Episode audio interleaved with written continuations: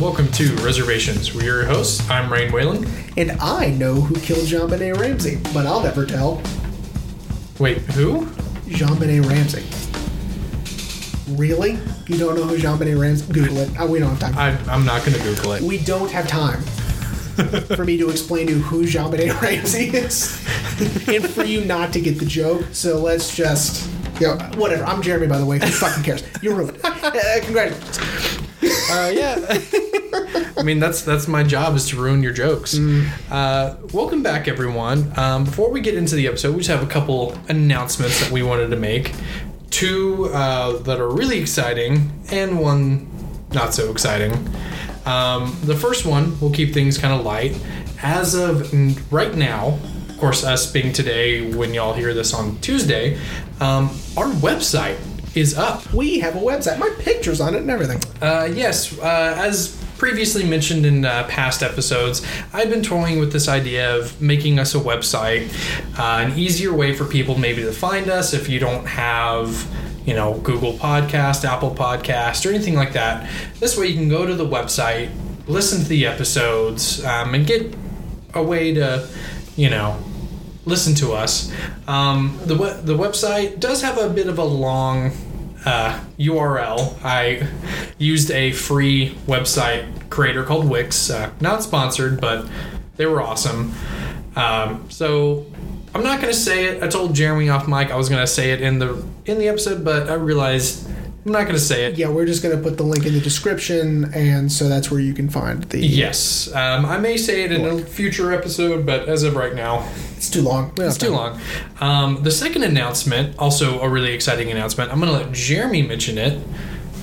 Oh, sure. Uh, all right. So I had the idea that um, after next week, um, next week uh, will be my last pick of the season. Then we go to our four episode series. Uh, we are going to add a bonus episode Yes. of uh, this wonderful show that we do. We each are going to pick a movie that we love that is bad uh, to prove that films have value no matter what, and to prove to all of you out there that film snobs like bad movies too. yes. so- And when he means bad, he means, you know, critically and probably commercially mo- I won't you the movie I picked yet, but the movie I picked got a eight percent on Rotten Tomatoes. I'm sure That- mine has. Well, that is a single digit, my friends, I'm sure mine. it is a movie I like. so. Uh, I'm sure mine has more or less. Uh, Yes, those are the two options. It, it's it's gonna hang on. Give All me take your time. five So- seconds. I came up with the idea a couple days ago, and I was pretty excited about it. So um, it'll just be a fun little bonus episode, just us talking about these movies that are inherently bad, but we find Wow. we find value in these films. so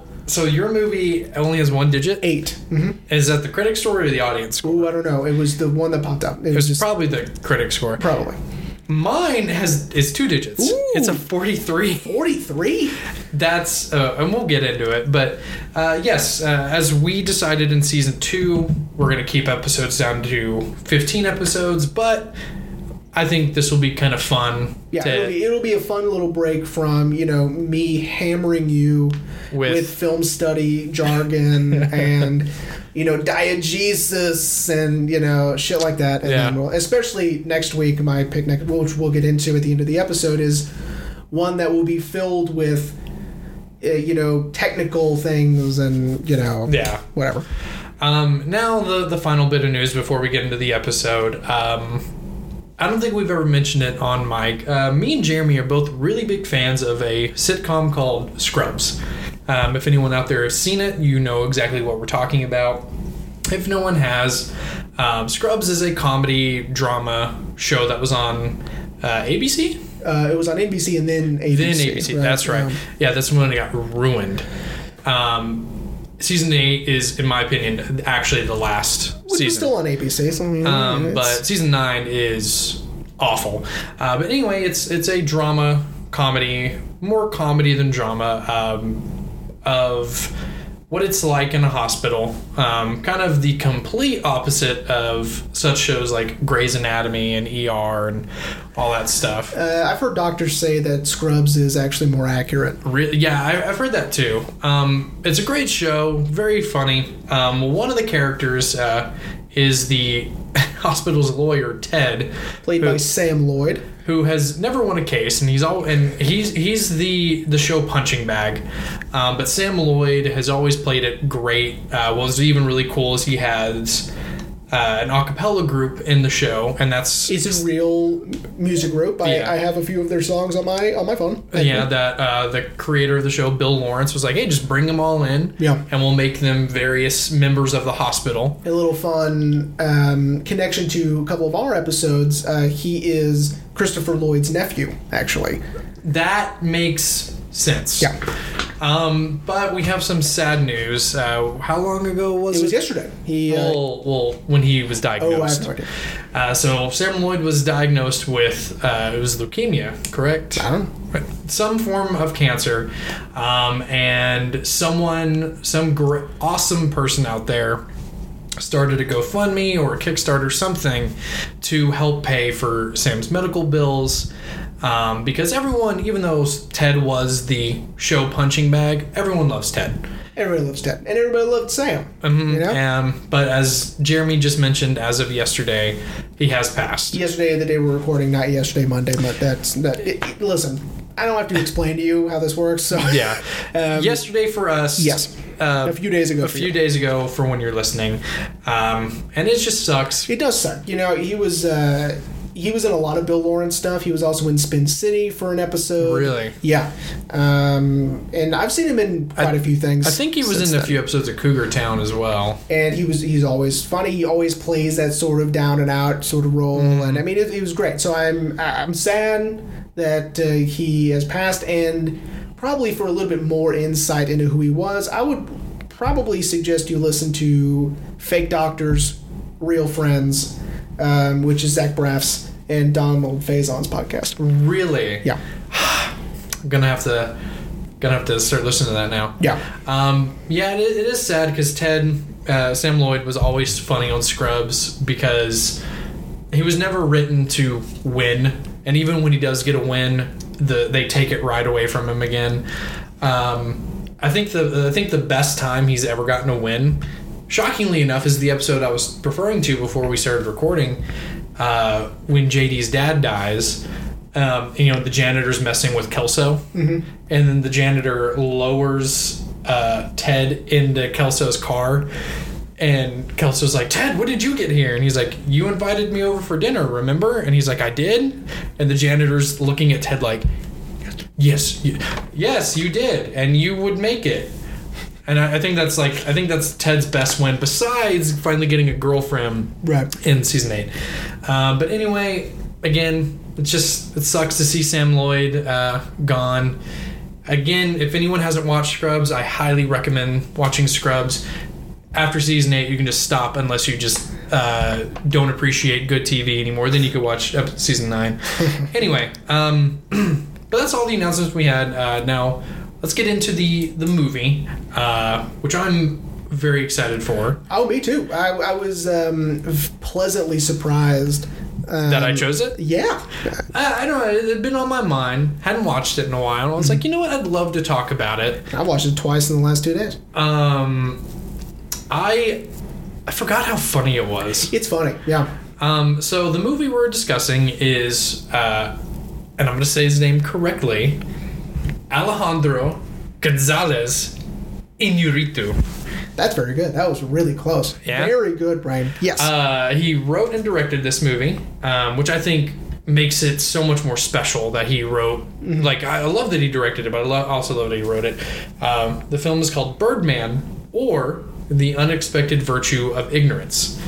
Um, before we really get into it, what what does it mean when a title has that or and then another title? I mean, it's a. Um,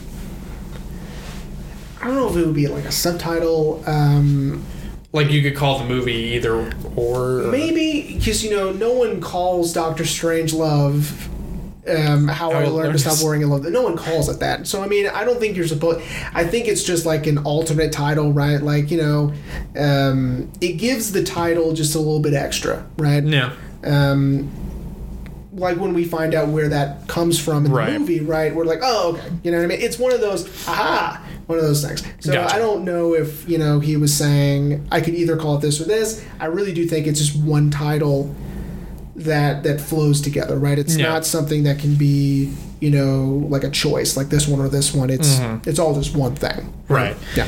Yeah. So, um, so this movie, uh, 2014, 14, um, won four of its nine Academy Awards: uh, Best Director, Best Picture, Best Original Screenplay, and Cinematography. I believe so. The cinematography is dope, so yeah. Because I believe, because I know Michael Keaton was nominated but didn't win, and I know Emma Stone and uh, Edward Norton were also nominated, but they didn't win that year as well.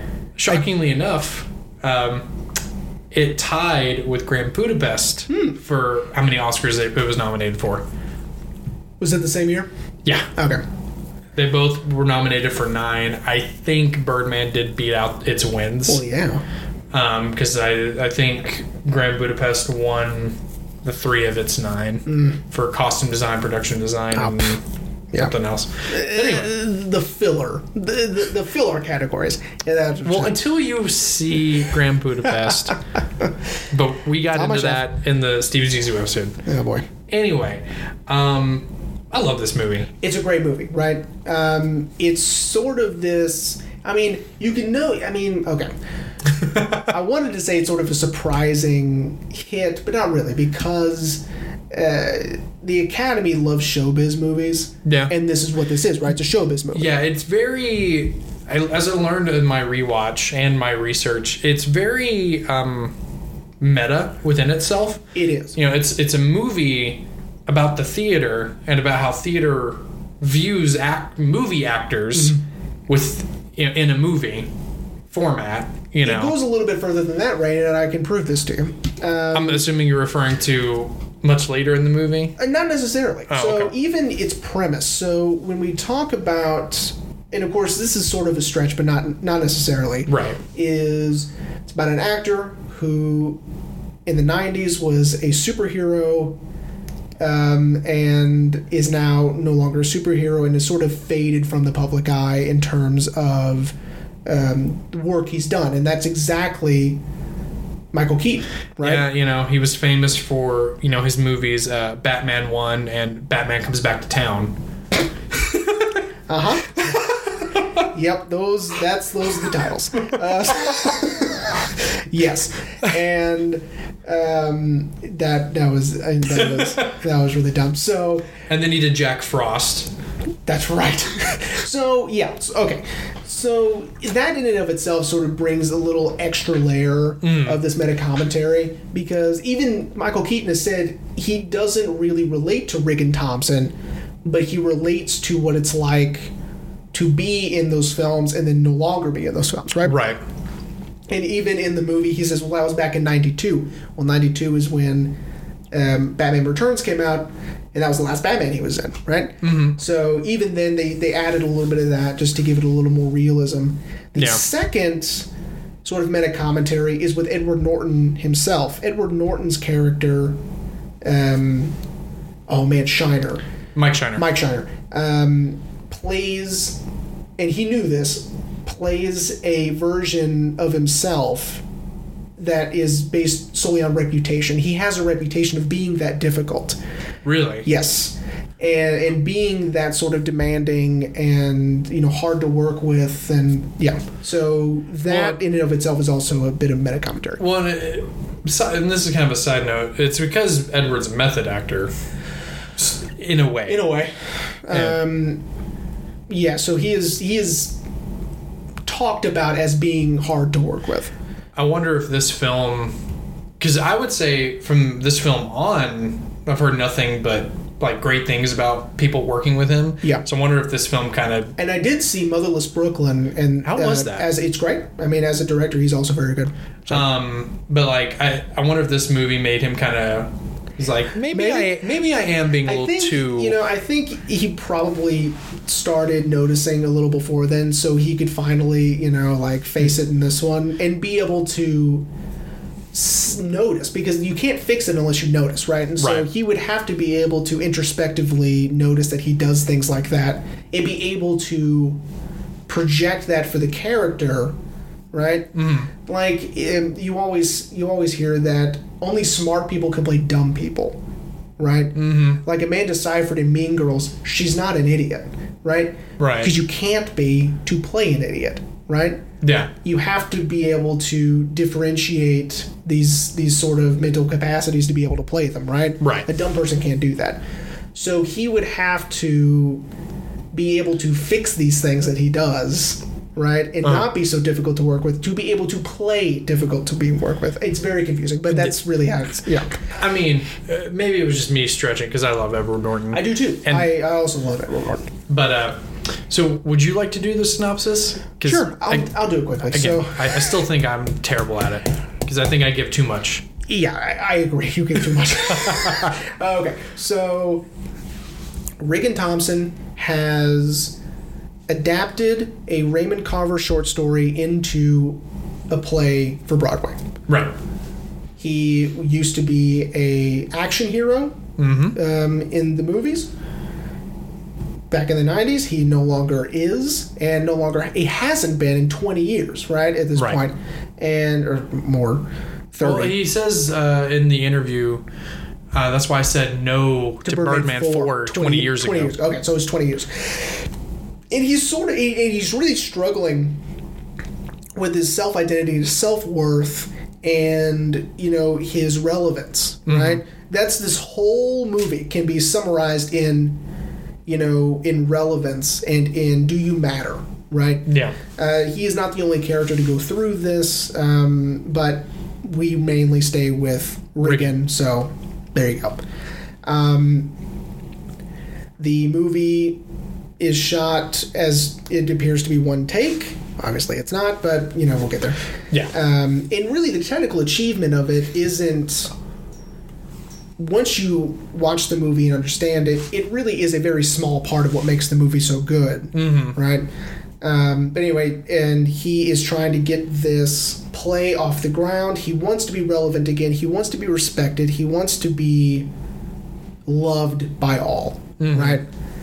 And so the film really just tracks the the rehearsals to the previews to opening night.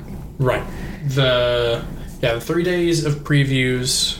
And, the then- passage of time is brilliant in this, and we'll, we'll talk about the passage of time. And so um, there's ups and downs, trials and tribulations. Yeah. Um, comedy ensues. Yeah. Uh, very a nightmare situation. At least I've had nightmares where I show up to places with no clothes on. Yeah. Um, nightmare situations happen uh, to Riggan. Uh, he ends up making it to opening night. Opening night goes perfectly well. Um, as we have, as at least I have stated before, if you introduce a gun in Act One, it has to go off in Act 3 and it sure does yeah. Blows the nose off his face when giving the uh, the final uh, final act. Which we'll get into. I, Right. Yeah. Anyway. And um, after he has what would what the audience would appear as victory, he has achieved a wonderful opening night, critical acclaim, uh, audience approval. Yeah. It's still not enough. And question mark at the end because you know we can talk about the end for hours and hours and hours Yeah, and we'll we'll never figure it out, right? Yeah. Um, and by the way, that's Birdman. Um, Alejandro says that he expects people to come away with different conclusions and seeing different themes in the film. Me, I latched onto relevance, self worth, you know, and wanting admiration. That's why I latched onto. I, I would also agree. You know that that's the, that's kind of what I latched on too because there's there's a lot of evidence yeah. that that's what it is. Right. You know, like when he's talking with his ex-wife and he says, you know, why did we break up? Because you threw a kitchen knife at me, and then an hour later you're telling you were loving me, like you you loved me. Um, you've always confused love and admiration. Right. Uh, because she had um, said she didn't like a movie he had done with Goldie Hawn, right? Yeah, just, And- yeah, just because I didn't like that movie didn't mean I didn't love you. Right. It's it's that confusion. He he melds the two together. Yeah. If you don't like my work, Then you don't love like me. right? And that's obviously not the case ever, right? Yeah. Um. Anyway, so okay. Um, big technical achievement, making it look like one shot. Again, we had mentioned not the first time we had seen this. Um, it is the first time I had seen a movie like this get such a big critical acclaim, right? Yeah. The first time I had seen it done was with Silent House, and I don't think anyone's ever seen it. I love the movie very much, but anytime I mention it to people, they're like, I've never seen that. You know, never heard of it. No. Right? Well, of course, now you know the one shot, um, the one take is being used a lot. You know, they just did it in 1917. Which was great. um, still haven't seen it. It's out now. Probably gonna. Well, maybe go buy it later. Wife's not letting me buy anything right now. um, um, but you know, and something I learned from the behind the scenes is you know when we get those shots through the hallways, they had to build the set because the theater they were shooting in, the hallways were smaller, and they couldn't get a full camera to get through there. So usually, what would happen is they would cut it and then start it back up in that same spot in the set, Right. and then do the whole tracking shot. Yeah, because I mean, you, uh, watching the behind the scenes, uh, that camera has to be moved in such a way where the cameraman Can get through. can get well. out of the way. Yeah. Right. Also, so he has to be able to sling it to the side of him, sling it in front of him, kind of, you know, Mm-hmm. whatever. Right. So you're right. It, he has to have full range of motion with that thing. Yeah. because it, it's not very big the camera right Mm-hmm. especially in terms of steadicam technology this is the smallest it's ever been Yeah. right uh, the ones that they used for halloween when the vistaglide was created in 78 that thing weighed like fucking 100 pounds Yeah, uh, when uh, not to, not to, again not sponsored, but when me and Ashley watched uh, Eli Roth's History of Horror Mm-hmm. on Shudder, oh great series by the way Um, on Shudder. i watched the whole thing history of horror i'm a big fan of uh, sidebar I, i'm a big fan of documentary series that are set up that way Mm-hmm. right or just documentaries in general that are set up that way uh, where you have the talking heads you have the clips of the movies you have the discussion of the films and its impact and culture and blah blah, blah. I love that Yeah. it's my favorite thing in the world to watch go ahead anyway, uh, but yeah, no, and they showed behind the scenes footage of the the tracking shot Mm-hmm. from house to house, and yeah, that that motherfucker was it's huge. huge. And so when you watch the behind the scenes on Birdman, that thing is super small, Mm-hmm. right? And it's, he's able to manipulate it so much easier, right? But but according to Michael Keaton, it's still just as heavy. Oh, because he, he was saying how he felt bad for one camera guy because they had it was the scene um, when he's talking with his ex-wife about love and admiration and they track him going out the door following the stage manager you know mm-hmm. doing all this and apparently when it was over he looked at the guy and he was just pouring sweat yeah. and I mean, that shit's no joke. Yeah. Right? And not only is it heavy, but he has to have all of his mental faculties working at once. Like he's got to pay attention to the actor, he's got to pay attention to his movement, he's got to pay attention to where his hands are and where his feet are and make sure he doesn't bump into a wall. I mean, you know. Well, and it, it's so and it's so crazy too that they you know they rehearsed everything, For a long time. um, uh, got it down like to I think they said the minute yeah. of how the pacing was going to They said he when you, I need to know if you're going to put an it in that sentence or if you're going to put a the there. I need to know all of that. Yeah. Right? Because all of that matters with the pacing. The pacing is so important and the reason they did it so many times is because he needed it to be like riding a bike. Hmm. I need you to to know it backwards and forwards so you don't have to think about it. So it's more realistic, it's more human, right? Hmm. And it, it brings that that performance to another level. right. Well, and I read something that it's also meant to kind of embody the theater itself. Right. Because in a play, they can't be like, ah, let me hang on, let me do it again. Right. Um, you know, they have to. The actors have to keep going, and you know, um, yeah. I know, I know there's a there's another part where Emma Stone's talking about that, where if they had to do another take, Alejandro wouldn't get angry, but he'd be like, "We can't do another take. Like the point of this is so we don't have to do."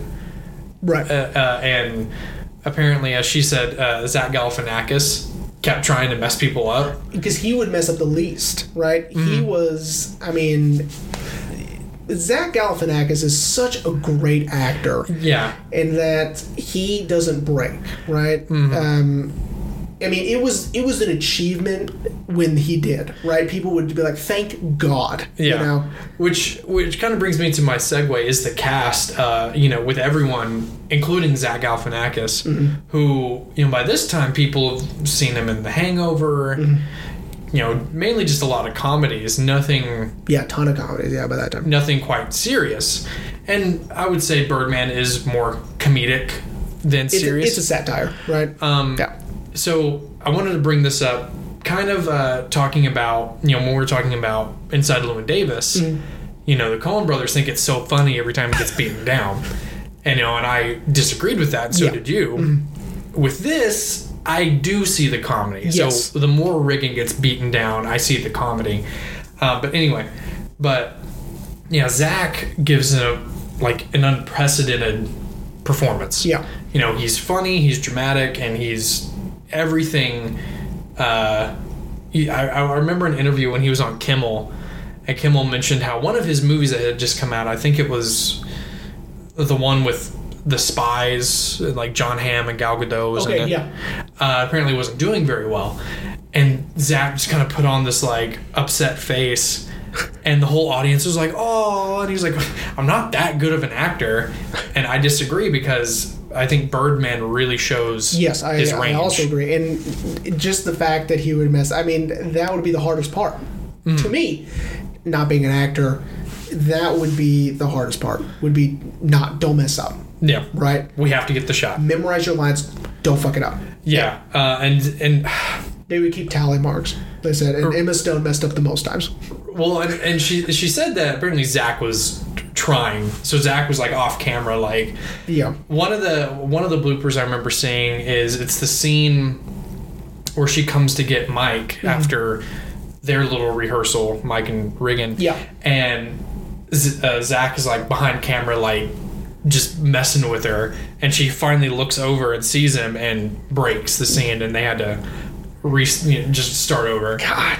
Um, but man, I can't I can't say enough how much I love Zach in it. Yeah. One of my favorite parts with him is when Riggan dispatches of Ralph, and and Riggan's like he's an awful actor, and Zach's like he's not that bad, and he turns and looks at him and he's like. Okay, he's fucking terrible. and just, I just love uh, the delivery of the line and just Yeah, the delivery of the line's really good. And apparently he messed up at some point in the film, but he played it off so well that it's still in the movie. Really? right? Yeah. Um, I they didn't say where, where what part of the damn. movie I was was, gonna say now. Now I really want to see it. but we'll never know, right? It's Yeah. sort of like what um, what people used to tell me and other, you know, when I was in school and we would have to like give like some sort of speech or do a skit or something. My my teachers or whatever would always say, "You know the stuff, they don't. You know when you mess up, they don't." Right? Mm-hmm. And so I don't think we'll ever know Yeah. because we don't know. We don't know what he was supposed to have said or supposed to have done.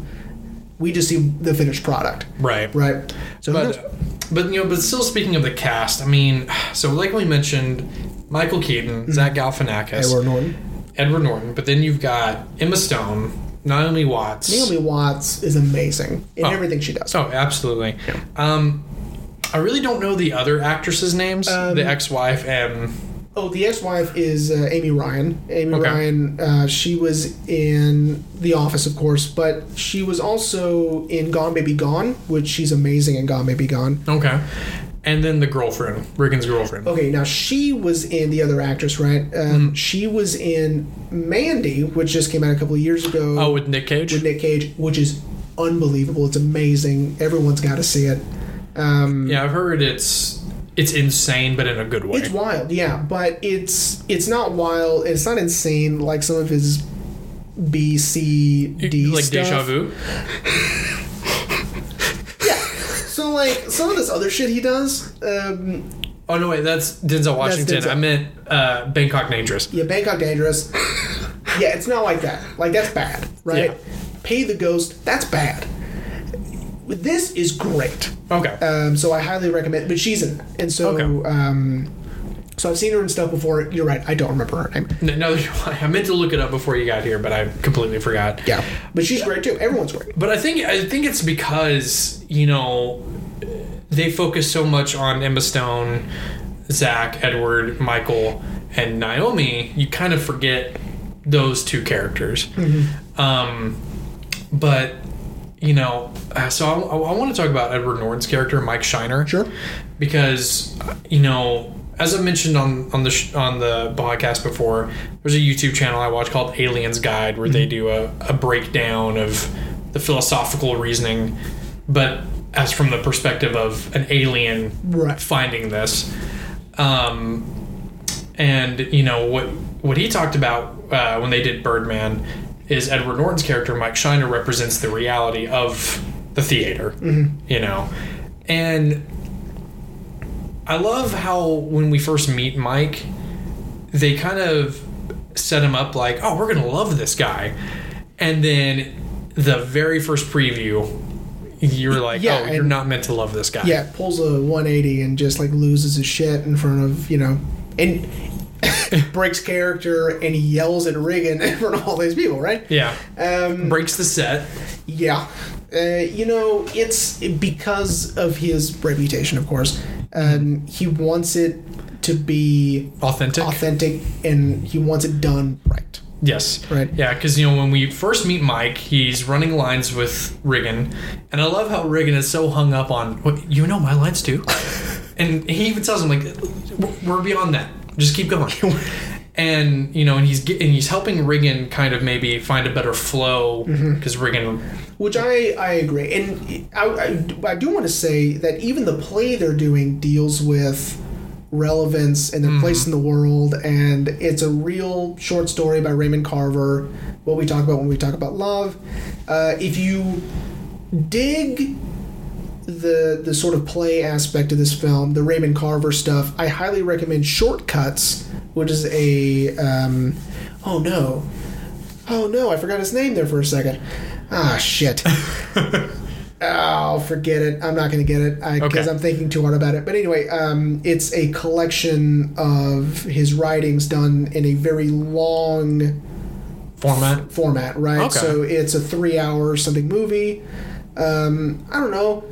All of Hollywood's actors at the time were in it. Uh, like even Robert Downey Jr.'s in it, and Jennifer Jason Leigh, and Hmm. Tom Waits, and Lily Tomlin, and blah blah blah. T- Tim Robbins, blah blah. blah. I might have to find it. Yeah, But um, but yeah, you know, so so in that setup, you know, he's running lines. Altman. Sorry, Did you just remember? Altman. It's an Altman film. Sorry, he did. You know, Mash, Nashville, all that stuff. So Yeah. uh, shortcuts. Um, but you know, in that setup, you know, you seem you feel just like Riggan feels. You know, Riggan's like, you should have seen what I saw, Jake.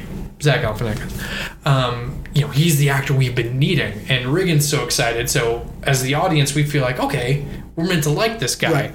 And then in the first preview, the stage manager, you know, Riggan stops by the stage manager before he goes into his scene, and you know, how's how's he doing? Oh, great. I think he's drinking real gin though.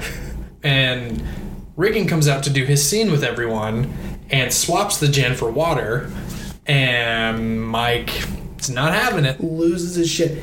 Um, and you know, I have a hard time caring if he was drinking real gin. Who cares? He was Yeah. giving a great performance. Let him drink. I don't care. You know. Um, I, I don't know if there's some sort. I have no idea if there's like a log, and I don't know. Right. Well, I mean, and then you know, then it gets worse. You know, then he tries to have sex with Naomi Watts. Yep. Because um, and they're dating, right? So Yeah. him and the, uh, the way the way she reveals her dating is she says that uh, we share a vagina, right? Um, When- which when- I loved the turn of phrase. when when Right. me and Ashley first saw the movie, we thought that it was their brother and sister. That's what I thought at first. And, And then he tells her to play with his balls. he's like, "Oh, they're dating. Oh, it's her vagina they share. I get it. Okay, um, yeah, that's what I thought at first too. Uh, I thought they were brother and sister, but they would have known that, right? So yeah. uh, they Yeah, wouldn't her- have known that she's dating him yeah. or whatever.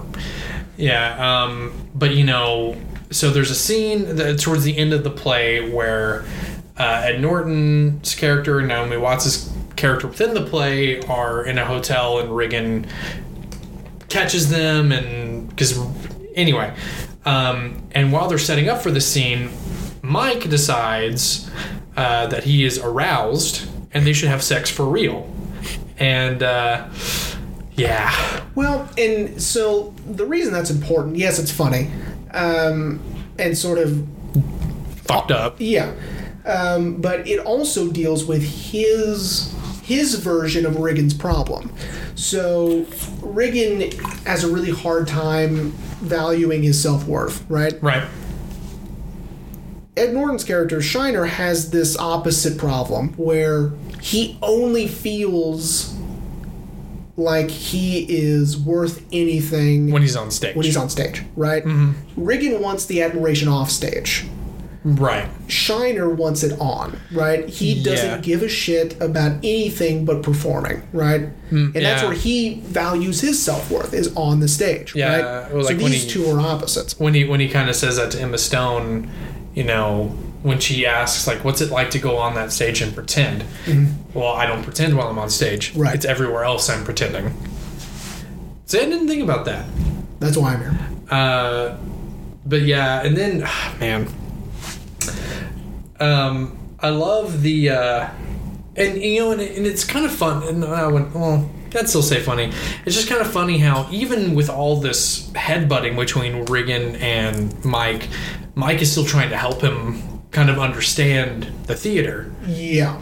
you know like when they go out to the bar and he show you know he points out the critic behind them and he's like if she likes us we run if not we're fucked Yeah. plain and simple and but Riggan is still having a hard time with Mike's antics and Yeah, Mike Mike really wants the play to do well. He's not trying to sabotage the play at all. He Hmm. wants it to do well. He just wants it to be done correctly. He wants it to be done in its most true form, I guess. yeah He he wants Riggan to understand the material. He wants Riggan to understand, really just live and breathe this story right until they're done, right? mm-hmm. Um, like he even the sunbed, right? That whole thing. yeah he like, wanted to be a redneck right. Um, he he wanted to add a little extra layer to the realism of the play, right? Mm-hmm. Yes, it's played for laughs or whatever in the in the film, but really, essentially, that's what it is. Mm-hmm. And so when Riggan is just trying to get back in the good graces of the people of the world, right? And critic, that's not Shiner's deal. yeah Shiner doesn't give a shit about that. He wants the the performance, the art, to be up front. He doesn't want the prestige to be up front. Who cares? mm-hmm. He wants the performance to live on forever. He doesn't want to live on forever, right? Yeah. In the people's eyes, right? Yeah, um, like I'm trying to remember the the full conversation, but like when they're on their way to the bar, and you know, and he's talking about his performance, and and he's like, you know, what it means, and Regan's like, a lot. He's like, yeah, a lot. Fuck you. Yes, a lot. um, yeah, yeah, Mike. See now, I'm glad I did decide to to choose this movie because I never really would have noticed that him and Mike, Regan and Mike are opposites. Um, but then that kind of brings us to Sam, Emma, Tom, Emma Stone. I'm mm-hmm. sorry, Emma, Tom, Emma Thompson. Sam, who's Riggan's daughter, mm-hmm. recovering drug addict. We don't really know what. Yeah, they don't go into which drug. I'd like to assume heroin, but that's probably not true. I mean, that's what I always assume. her look, probably it was heroin. You know what? You're right. Go ahead. Um, but you know, when Sam kind of brings this other perspective to both of them. Yeah, you could call it millennial self worth. Yeah. Unfortunately. Yeah. Oh, Um, yeah. because she takes the the social media side, right? And she's saying, you know, you're acting all pretentious about all this stuff, but really, right now, that's what it means to be relevant. Your version of relevant is Twitter, Facebook. That's what you want, but you're saying that's not what it is. But in this day and age, that is what it is, mm-hmm. right? especially in in I still I mean yeah she's tearing into her own father but I still think it's a very beautiful monologue she's Mm-hmm. Yes, giving about how you mock Twitter you don't even have a Facebook page you're the one who doesn't exist Yeah. because as he's his his rebuttal is you know you and your cynical friends who just want to go viral Yeah. you know and it's and then she he kind of briefly understands it when during the third preview there's videos of him walking around times square in his underwear. Right. and she The said nightmare situation I brought up earlier. yeah. Um, just quickly he goes out for a smoke during the third preview. The door shuts behind him gets his robe caught and he has to walk around the block to get to the front of the theater in his whitey tidies. Everyone in times square is seeing it. Videos go up but then as sam tells him believe it or not this is power. Because he could use that to really you know right. promote the the play. Like, hey, Regan Thomson, uh, that from the Tidy Whitey video, hey, he's got a play. You should go check that out. Right. But I highly doubt Regan actually. Well, I mean, the the point being is that if you truly want the respect, the prestige uh, to be relevant in the eyes of the society you want, mm-hmm. that's it. That's how you do it. No, Right? Not saying that's the way you should do it, but, but what you are talking about, this is how you do it. right. And then when it comes to Mike, she's trying to. I think she tries to deconstruct what he perceives to be, you know, the truth. Mm-hmm. You know, when she tells him truth or dare, and he just keeps choosing truth, mm-hmm. and he won't choose dare. Um, but you know, I feel like for him, she's trying to deconstruct his little dome of what he perceives as this should be truth. Right. You know, it's it's his it's his problem, right? So his sort of I don't know how to act out here in mm-hmm. front of all, you know, in in real society, he doesn't know how to be himself, right? right? He's afraid of what his that would be, right? But in the theater, he don't have to worry about that because he's somebody else, Yeah, right? But to him, that's the safe place, right? It's a Yeah. deep for you guys, sorry. but that's this movie, man. This movie has a lot of layers in it that you might not have noticed, right? Oh yeah. Um, so, do you want to talk about the three previews? Um, yes. Um, and in between there, we can talk because you were mentioned briefly um, them walking to the bar from the theater. This would be a great time to mention the music. Oh yes. So the music is done by Antonio Sanchez, who is a great musician and composer. He composed this score, which is all jazz drumming. Mm-hmm. Um, very chaotic, very almost improvised jazz drumming, something you would see like from Buddy Rich or whatever, right? I mean, Right. anyway, I like jazz a lot. So um, this was a big deal for me because I, I love that style and I, I love drumming and I think it's super cool that it was just drumming, right? The only time we ever hear another score is when we're transitioning to another moment in time, the passions of time to a moment in the play where that's the score in the play, right? Or in Regan's fantasies, which we'll get to. Right. So the jazz drumming.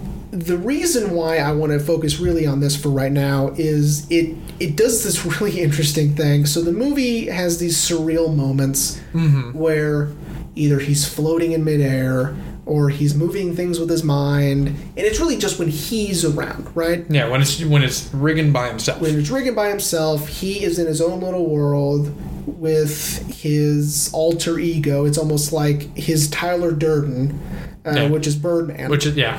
right? And the the last time he was ever relevant and looked upon with prestige was when he was Birdman, and so of course that would be his alter ego trying to get him back into the spotlight. Right. And the really cool thing about this sort of surrealist layer to the film is that the music will go from non diegetic to diegetic, back to non diegetic to diegetic. So, what I mean by that is that it is in the background, the characters can't hear it, right? And that mm-hmm. is diegetic music, right? Yeah. Okay, so at least I think that's right. I've confused myself already at this point. So, You just gotta roll with it. but at at one point or several points in the film, um, he will the music will then become a part of the background and a part of the background in the narrative, meaning they can also hear it and be able to interact with it with a street performer on the sidewalk Yeah. playing the score, right? And it does it does do that thing where it gets louder and then softer when they walk by it and walk away from it, right? Um, and that's that's actually diegetic music. So non-diegetic music would be in the background, and they wouldn't be able to hear it. So it goes from non-diegetic to diegetic back to non-diegetic, and it does this a couple of times. It also does it when he's walking in the theater to the stage. That that same guy is back there playing on that drum set, right? Yeah. And it's just so interesting the way that they kind of layer that in there to kind of mess with your perception of reality, right? Yeah. It, because we're kind of with Riggan, where his reality has sort of been split as well. Yeah. Um, at that point in the film, right? Yeah. So, you know, we've already kind of talked about the previews. Um, I really, let's just, I'd say let's go ahead and move on to Riggan's fantasy versus his reality. Yeah. You know, because like you mentioned, he, when he's alone, he, he is envisioning him moving stuff with his mind.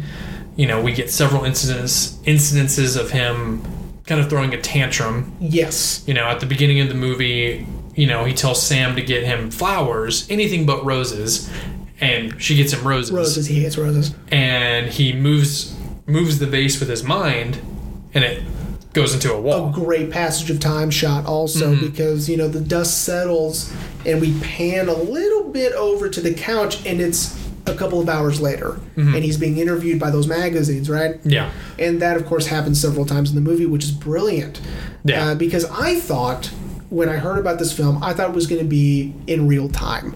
Yeah, i would have no idea how they would have done it not in real time.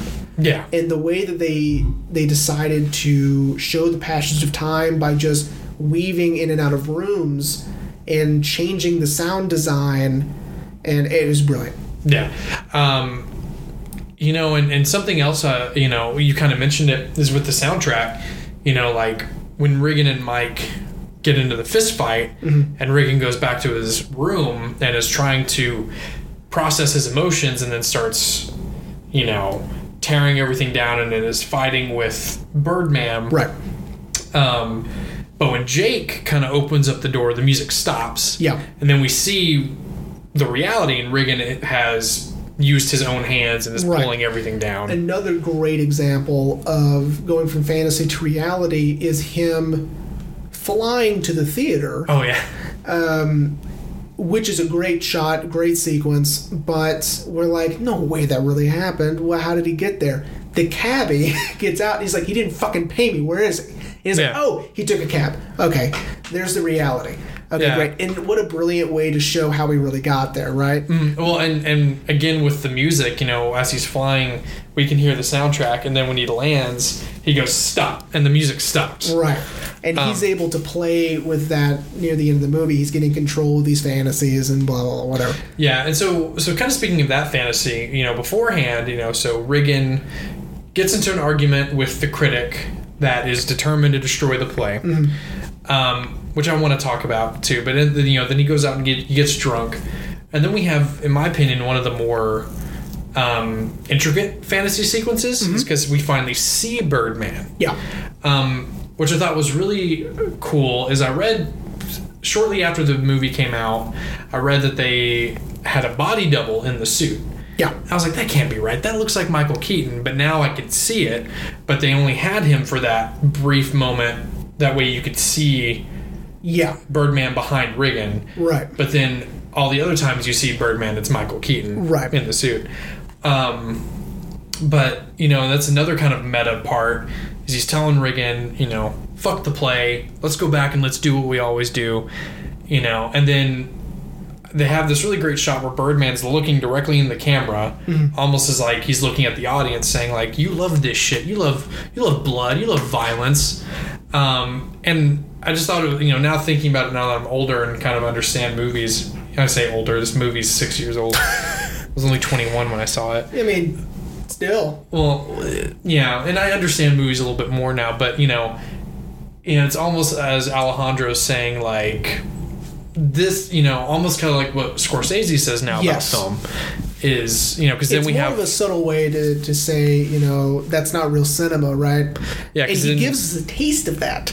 Here's Yeah. a taste of this shit that you guys love so much. yeah with the CGI bird and all these explosions and you know, and then um, we get another kind of so technically Birdman breaks the fourth wall there, and then we get another one of my favorite fourth wall breaks is Riggan standing on top of the building and people think he's going to jump.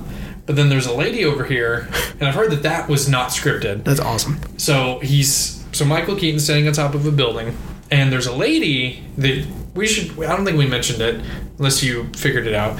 They're in New York. The whole movie shot in New York, and there's a lady across this building doing laundry, and she goes, "Hey, is this for real or y'all doing a film?" And no one else answers except for Michael Keaton, and he goes, "A film." and you people, you're all doing shit. you're all full of shit. and it's kind of, you know, I think an indirect fourth wall break. Yeah. Because It's cool they left it in. Um, because why would Riggan think we're making a film? yeah, he Yeah. probably just wanted to shut her up, right? And Yeah. instead of saying, "Ooh, that's cool," she's like, "You guys are full of shit." It's almost like she would have rather him to be like, "It's for real." He's like, "Good jump, then you piece of shit," you know, whatever. Yeah. Um, but then, you know, we get another one of my favorite comedic timing moments is when, you know, the guy talks him down from the ledge. He's like, Do you know where to go? And he's like, Oh, I know where to go. And he hits us with those Beetlejuice eyes, really wide eyes, Yeah. and he runs and jumps off the roof, which I love the pan over. Yeah. Because the camera's trying to catch back up with him. Right. Um, but then, yeah, we get that great fantasy sequence of him flying over the city Yeah. and Birdman saying, you know, this is where you belong. And and it's just it's so crazy that, you know, I think that's what what adds so much to the movie is that not only do we get to see Riggan's reality, but we do get to see his fantasy. yeah. You know, what he has always seen in his mind, you know. Um so would you like to talk about why he fucking shoots himself with a real gun on stage? So I go back and forth about that, right? No. So I I'd like to think that the the end result is what he was wanting. He wasn't wanting to die. He was wanting to make a statement, wanting to uh, give the realest performance he can, which would be do it for real, right? I disagree. Uh, okay, and that's fine because I, you know, you could also just say he just fucked it up. you know what I mean? Am convinced uh, that Riggan was trying to kill himself. Okay. Um, so, like I kind of mentioned, uh, Riggan gets into an argument with the critic that her opinion matters. And if she hates Riggan's play, then Riggan's play is dead. And throughout the film, we get hints that Riggan has dug himself into a hole with this play, so he needs this play to be successful. And when he gets into the argument with the critic, who I can't remember the actress's name, I've seen her in other stuff I have to. um, you know, he berates her about how she says in her review nothing about technique, structure, nothing about the actual performance. That Right. it's just that he's she's just a lazy critic mm-hmm. because she's just hell bent on destroying the play. Right. And in the fantasy sequence that he gets, that we see of Birdman talking to him, you know, Birdman says we should, you know, a way to end it all, a grand gesture. To me, that I that's why I think he was trying to kill himself. You can also argue that it, in the very beginning, when they're rehearsing the play with that first actor, Ralph. Ralph, um, parts of the dialogue is of someone screwing up a suicide, right? Mm-hmm. Because he put a gun in his mouth, but he screwed that up too, you know? Yeah. And so at the very end, where he potentially screws up a suicide, is sort of a reflection on that as well, right? Yeah. Sort of callback. Yeah, and, and you know, and then I, the other reason why I think that Regan was is is you know during the font opening uh, opening night, everyone is loving the play. You know, I love the line that we hear: "Birdman can act." Yeah. Um, you know, he tells his ex-wife how he has previously tried To kill himself. to kill himself, which I would truthfully see as a red flag, you know. And he's being, as she puts it, abnormally calm. Yeah. And then, I mean, I don't know, maybe as a real, you know, not a not a fake character in a movie, but as a real person, I've been like, okay, he's being abnormally calm. Now he's telling me this not so suspicious way of how he tried to kill himself. Um, you okay there, buddy? I really like how we got an explanation of the jellyfish Yeah. Uh, because we did see it very briefly in the beginning of the film and then again at the end. Um, Um, but no, that's why I think he was trying to kill himself. okay. It just kind of botched.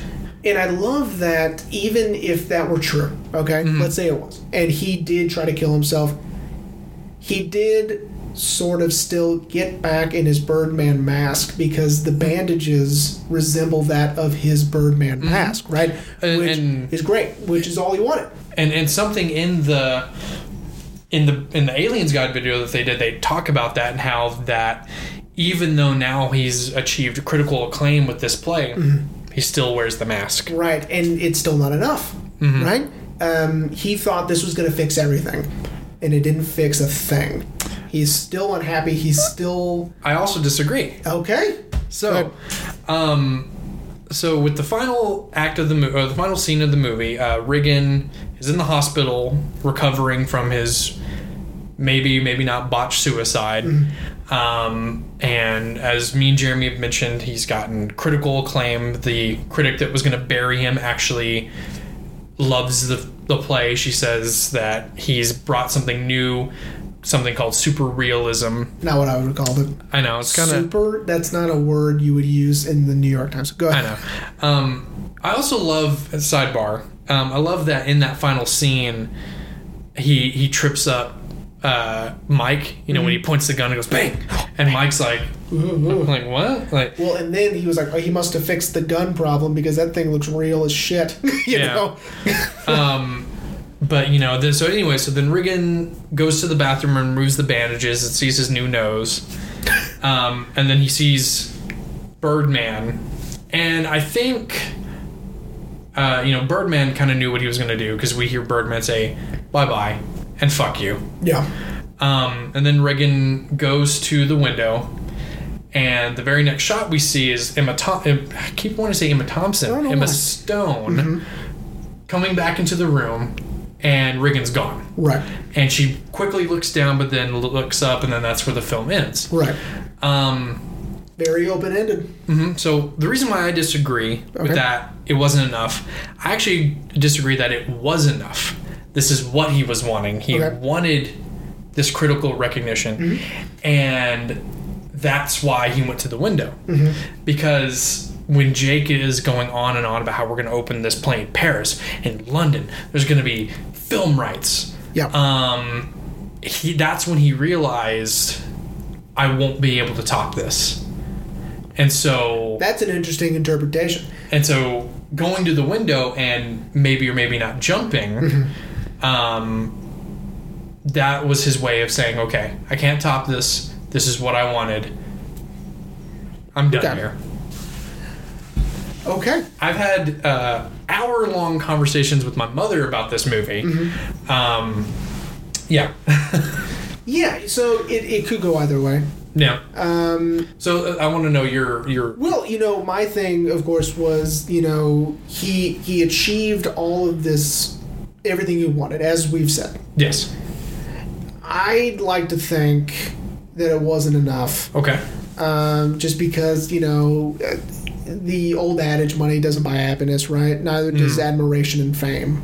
Right. So, my interpretation of it was that he achieved everything he wanted, right? Mm-hmm. And let's even say he did try to kill himself. Okay. He fucked that up. And in doing so, it sort of elevated the the fame and admir- ad- admiration, right? Right. Because it was like, holy shit, he tried to fucking kill himself on stage.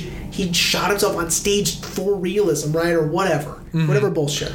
Right? I would have called it hyper realism, by the way, not super realism. That's a stupid, hacky way to write that.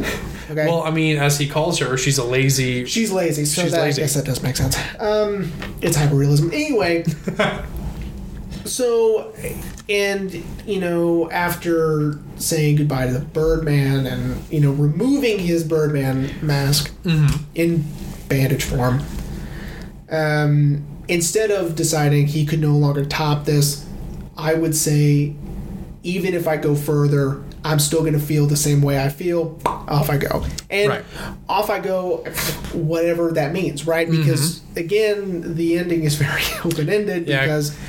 It, now it's from Emmett, Emmett you motherfucker. Let's I just say almost said- Sam, because that's her character. in Sam's perspective, we're in Sam's perspective, right? Mm-hmm. And so we don't know if that's real or not. yeah, because she looks down, but then she looks up and Yeah, she looks down and confused because no one's there, and then she looks up and smiles and like, oh look, there he is, right? Or Yeah. whatever.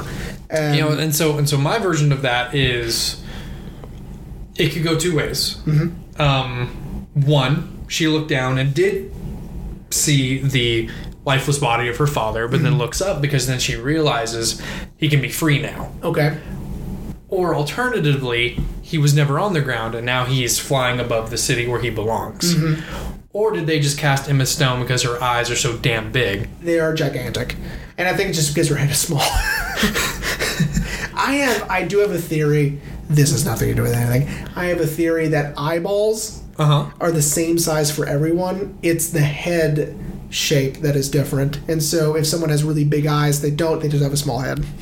I mean, that makes sense. That's a theory I have. I, mean, don't know if that's true. Emma Stone is very skinny. Um, and like, I, I would, I've never met these people in real life, but I would imagine Zooey Deschanel's head is also very small because Probably. her eyes are gigantic also. Yeah. And Amanda Seyfried. Listen, it's just a theory I have about eyeballs and head size. I don't know if it's true. I mean, it makes sense. I mean, Right. my wife's got a moderately small head and her eyes are huge. yeah. So there you go. But anyway, um, yeah, yeah, just And okay, I, I will say, guys, for the love of God, will someone write a comment? I want to know what you think. Listen, you can even do it on the fucking website. I don't care. Do we have a space for that? uh, yeah, yeah. So I forgot to mention on the website, you can become a quote unquote member. Uh, just a way for you to have your own account because then you can leave comments on. Uh, there's a section of episodes you can go and click an episode and you can leave a comment. Okay. Or you can do it here without having to set anything up on Apple Podcasts or Stitch or whatever. Yeah, Or whatever you're using. So, I'm really glad that we don't see eye to eye on this. And not in a bad way. I don't give no, a shit no. if you're I, I think whatever. this. I think this adds so much more to I the agree movie now. because I I like that we disagree on this. Um, the one problem I had with one of my favorite podcasts, Enter the Void, is that they agreed too much. I didn't like that. No. We obviously don't have that problem. So ever. So I want to know what you guys think. Um, I know Yeah. my boy Zach's listening. Uh, Zach, you can just text me. Uh, Zach, what do you think um, uh, at the end of this film? What do you think the outcome was? What do you think was going on with Riggan? And again, we're all right essentially because this is what movies are for. And in terms of Alejandro, Yeah, and you know the ending was that's what this is meant for, right? yeah the This ending ending. was left Did the top stop spinning or not? Right? It's one of those things. Yeah. Right? And of course it was going to stop spinning. He wasn't wearing his wedding ring. That's a little Inception stuff for you. But Oh, I thought you were gonna be like I, I heard some argument I was like you see it wobble, it was gonna stop. That's not the right argument. The right argument was it wasn't wearing his wedding ring. In the dream sequences, he was always wearing his wedding ring, and in the real life, he wasn't. So start paying attention to small details, people. that's where you're going to find the answers. Now, Well, well then we could never do an episode on Inception because it just ruined it. But that's what you know. I mean, doesn't mean we still can't. I guess not. I mean, we're definitely gonna have to do an episode on Tenet, which is still gonna s- apparently still has its same release date. I don't know. I'll never see it. Uh, we'll never make it. Look, we're all gonna be dead by then. I I do want to say this is a very human story. I wrote that down. Oh yes, I, I and agree. a very, I mean, very human performances. Not any of these people are one thing, right? We're, Mm-hmm. There's no antagonist. There's no protagonist. no, There's no good guy, no bad guy. no. No one is the hero or villain. We just happen to be following this guy, Yeah. right? Um, they're flawed. They're right. I mean, these these are all three dimensional characters. Yeah, Right. you know, one one of my favorite scenes, you know, is is when you know Riggan is kind of having his tantrum and destroys his room, and, and Jake comes in, and Jake's like, you know, I, you know, I'm really proud of you. I don't know if I've said that, but I'm really proud of you. And you know, Riggan is having a hard time to, you know, and Jake to kind of stoke his ego a little bit was like, hey, you know, I've heard that Prince of Saudi Arabia is bringing one of his wives, you know, and don't tell anyone, but Martin Scorsese's casting for his new film, and As someone who loves the breves, I was uh, really stoked that he that he uh, that abbreviated abbrevi- Scorsese. Yeah. Um, but you know, but then that works, and it's and Riggan's like, oh, okay, yeah, let's get ready. And then Naomi Watson, the other actress, is like, wow, is Martin Scorsese really coming? Yeah, and the new Pope. And then that's when they realize That's all oh, bullshit. Oh, he was bullshitting him. And there's probably not even a full house. right? Yeah. There's not three blocks of people waiting. But Mm-hmm. who fucking cares? It worked, didn't it? Yeah. So- Um, and you know, and everyone does that. You know, um, everyone lies to someone at some point in the movie. I'm sure I've lied to you today. I know. just haven't figured out when. Um, but no, I, I, you know, and I get what you're saying about you know that these are three dimensional characters and that these are very human characters. Yeah. You know, because I think we can all relate. Well, maybe not all of us relate, because I definitely don't relate with anyone in this, because I've never been that low in my life. Right, at least not yet. Not yet. There's still time. But you know, there's certain aspects that we can all relate to. Right, of course. You and know. you know, even if you want to say, you know, like Mike Shiner is, uh, you know, this one-dimensional snob, he's not because that's why we get those interactions with him and Emma Stone on the roof, right? Mm-hmm. That's where we learn he's not. Yeah. Right? I- Everyone gets this sort of opportunity to prove they're not one-dimensional people. Yeah, Right. Yeah, and I love his response of when she when she says, you know, if you weren't afraid, what would you do to me right now? And he goes, I would tear the eyes out of your skull and put them into my skull. That way, I could see the street the way you do when I was your age. See, now we're that's why we're opposites. I hated that. I thought it Really? was so pretentious. I didn't like it at all. Well, the reason why I like it is because he obviously said it because he wanted her to go away, and she does. She turns around and leaves. Yeah, I, I don't know. I just didn't like the answer. Yeah. I mean, I I've never, you know, I think I've stated on the on the podcast. I know I have actually that you know I like to poke holes in movies. yeah, you said it last week. Uh, this one I can't find anything, It's a and I can't movie, and I right? can't find anything that even even the smallest detail that I'm like, eh, that rubbed me the wrong way. And guys, it's not even his best movie either. He's got a back catalog. Yeah, I, I great would stuff. definitely would say Babel was I wouldn't say way better, but in terms of storytelling, And that made, the reason I even pointed it out was this is a great movie. Oh, it is, right? absolutely. And it's not even Alejandro's best, in my opinion. It would be Amores Perros, or it would be like maybe I don't know, twenty one grams, maybe. I had a feeling you were going to say that. Um, I love twenty one grams. Um, yeah. So, so I think I mentioned it last week in, in the teaser. So, you know, me and Ash. So I, I, I saw. I just wanted to just bring this up. So I saw the trailer, and I thought it was about Harvey Birdman, Harvey which I mentioned last week. Tornado Law. Um, and I was like, okay, I might want to go see that. I love Michael Keaton. Um, but Midland never got it. Um, Ooh, thank God I was living in Lubbock at the time. and uh, then when it you know raked in its Oscars, um, me and Ashley were like, okay, I think we might need to go see this movie. Yeah. And you know, Regal, I think they were still Hollywood theaters at the time. Um, brought it back for uh, limited release Mm-hmm. because it won Best Picture. I think that year I wanted Boyhood to win. Yeah, still haven't seen that. I think that was that was the movie I, I wanted to win that year because I was surprised when Birdman won. Um, I mean, I uh, I love Richard Linklater, but I've never seen Boyhood. It was good, and honestly, it was just because of the achievement of. Of it, it took them. It's the achievement of patience. Is really what it, it took them ten years to do this. Twelve. movie? Twelve. Yeah. Because he starts when he's nine. He's about our age, like a year or two younger than we are.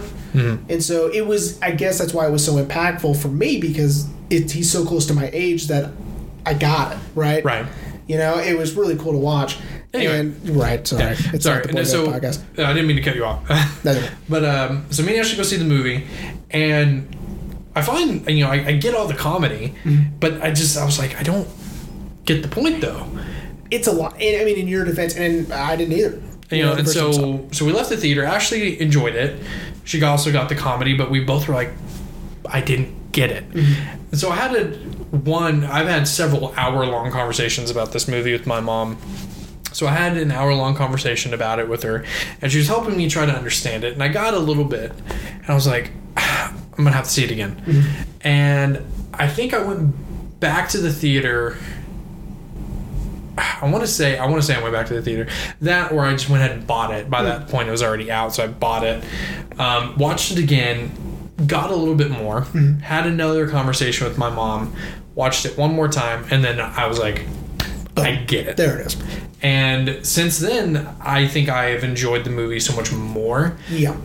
I mean, I'm not saying that every movie you have to get on the first viewing, but you know, I think I think once you understand a movie, then you can appreciate it more. I mean, the invention of home video Yeah. has exponentially affected film studies, right? Yeah. Because, you know, now that we are able to sit and watch a movie more than once in a day if we wanted, Mm-hmm. right? Um, and really just pick at little, little things, right? no, is tremendously helpful um, for not only us who love to do this, but also the filmmakers to be able to make things complex and Mm-hmm. layered like this oh yeah. because they know we can watch it more than once. Um, you know, since you're you're you're like the guru of this, uh, is it ever going to get a Criterion release? Ooh, good question. I thought about that today. Actually, um, I was like, you know, it'd be a really cool Criterion release. I think it got one. would. It would be a great one. It- usually, um, in terms of the three amigos of filmmaking, we have Alejandro, we have Guillermo, and we have Alfonso. Um, Guillermo and Alfonso have theirs on Criterion. Really? Alejandro does not. So, It- now, I've always wondered this: is it like a, a partnership with that director, or I don't know. Or- uh, they do get director approval for the restoration, the transfer, and the special features. Um, yeah? So but that that only depends on who owns it. So don't hate me. um, so as you know, I own three Wes Anderson movies on Criterion Collection. Gross. Go ahead. Um, and when I had to watch Steve Zissou for the episode, um, I hadn't touched it since I got it for Christmas. I was I've just wanted it because I, I love the artwork Right. Yeah. Yeah. for it and I just wanted it. Um, and so when I had to watch it, I pop it into my PlayStation and I see like a whole different menu screen. And I'm like, hang on. So I take it out and I put in Fantastic Mr. Fox because I used to have that on DVD. Whole new menu screen Yep. with the Criterion, this nice layered, Yep. You know, play movie They timeline. yeah. And I was like, I need more movies now. Yeah. So they they what I love about it is the consistency No. and the um, the pattern. So what they do is they maintain the same template Mm-hmm. for their menu screens and just change background. Basically, is all they do. Yeah. Background and then what is listed Right. is all that changes. Right. Now, But it's the same format. Uh, no, everyone, just bear with us. Sorry, I, I'm a big fan of Criterion, Well- and we'll wrap up in a second. I just have one more question for you. Um, I'm assuming the reason why when you buy from Criterion Collection, the reason why, unlike another Blu-ray, that comes with like a digital copy. The reason why these don't, because I'm assuming they're meant to be put in and, and enjoyed. Or I guess um, that's a good question. I well, I guess it was a good question. Um, I don't know. You can get them digitally, the Criterion collections on iTunes or whatever. Um, I don't recommend it. I'm a big fan of box artwork and disc art, Well, which of course you know that about I me. know. I, I I like it. I because I I've been a collector forever. yeah. Um, and so being able to physically touch it, look at it, manipulate it, that's all it that's all movie collecting is for me. I love it. Well, right? and and now that and well, and now that I know so much more about the Criterion Collection, I, you know, I also want more. And you can get a lot of really cool things and uh, learn a lot more too, which is, Mm-hmm. you know, the reason I love film so much is there's so much to learn, right? What a time to be alive. Because not only do we have so many great things coming up, we have so much back catalog to go through, Mm-hmm. you know, starting with Edison stuff and moving your way forward. So, Yeah. over a hundred years of stuff. Anyway, um, so would you like to wrap up? I would love to wrap up, wrap up, wrap up. so, uh, Birdman. Birdman. Um, absolutely love it. Um, I say it every episode, and I'm going to say it again. Um, if you haven't seen this movie, you definitely should. And you shouldn't have listened to this. Yeah, yeah. But if you're still listening by now, we've ruined the whole movie. It would be pointless for you to watch it now. Not necessarily. Still watch it. Yeah. And you, because you can get a different opinion we got. Oh, exactly. Yeah. Um, so good. I mean, it. Uh, I I just I can't put into words Yeah. how I feel about this movie. Um, yeah. So Jeremy, Yes. what are we doing next week? Ooh, very exciting. So n- next week, okay. So last week I was, you know, racking my brain. Do I want to do a movie I had promised in in our movies we might do next season from Oh, yeah. last season? Yeah, I don't think I think I've only done one. Did I want to do what I promised, or do I want to do something exciting for my last official pick of the season? I decided to do the thing that's exciting. So Okay. next week we will be discussing Roy Andersson's Songs from the Second Floor, the first of a trilogy of what it is like to be human. Okay? Okay. And it is a little avant garde, it's quirky, it's funny, but all of that to say it's unique and it's original. You're, Okay. you're never going to see anything like it. And the only time you ever will see anything like it is the other two movies. Really? Yes. Hmm. So what he does, he places a camera here. He builds the set around the camera. If you were to move that camera a little bit to the left or a little bit to the right, the illusion is broken. And you Okay. can see where the set ends. And a lot of times what he'll do is he will use forced perspective to get shots so you really can't move that camera at all. Because Oh. then the forced perspective is ruined, right? Right. So the only time it ever moves, I think, is once or twice a movie, and it'll just move a couple of inches to the left or something. You know, it, it will never Huh. move forward or backward. It will only move side to side. Okay. And um, these are like little three five minute vignettes. A movie of his has about fifty of them. They all connect. Uh, some way somehow and it's just fun to watch man it is in swedish so he's a swedish filmmaker and um, we will talk a whole lot about that obviously when we do it next week very exciting and ladies and gentlemen i had to bring him a special blu-ray player for him to watch this movie on Yes. Uh, um, late, uh, early last year, um, me and Jeremy, uh, when we went to Fort Worth, uh, I was kind of going through his movie collection, and I was like, "Hey, is this a movie from region like London?" And he was like, "Yeah, I have a Blu-ray player right there." yeah So And now that I have this new 4K one that does the same thing, you know, I can at least lend it out to this one to you so you can watch this movie. Because you can't find it on iTunes, you can't find it anywhere. Yeah. Songs from the Second Floor, Roy Andersson, very exciting stuff. Well, we uh, hope everyone enjoyed this week. Again, our website is live. Uh, we will put the link in the description uh, for this episode. Um, I will probably post it around um, like I said, maybe sometime later I may say the actual URL in an episode. But uh, we hope everyone enjoyed, and we will see you next week.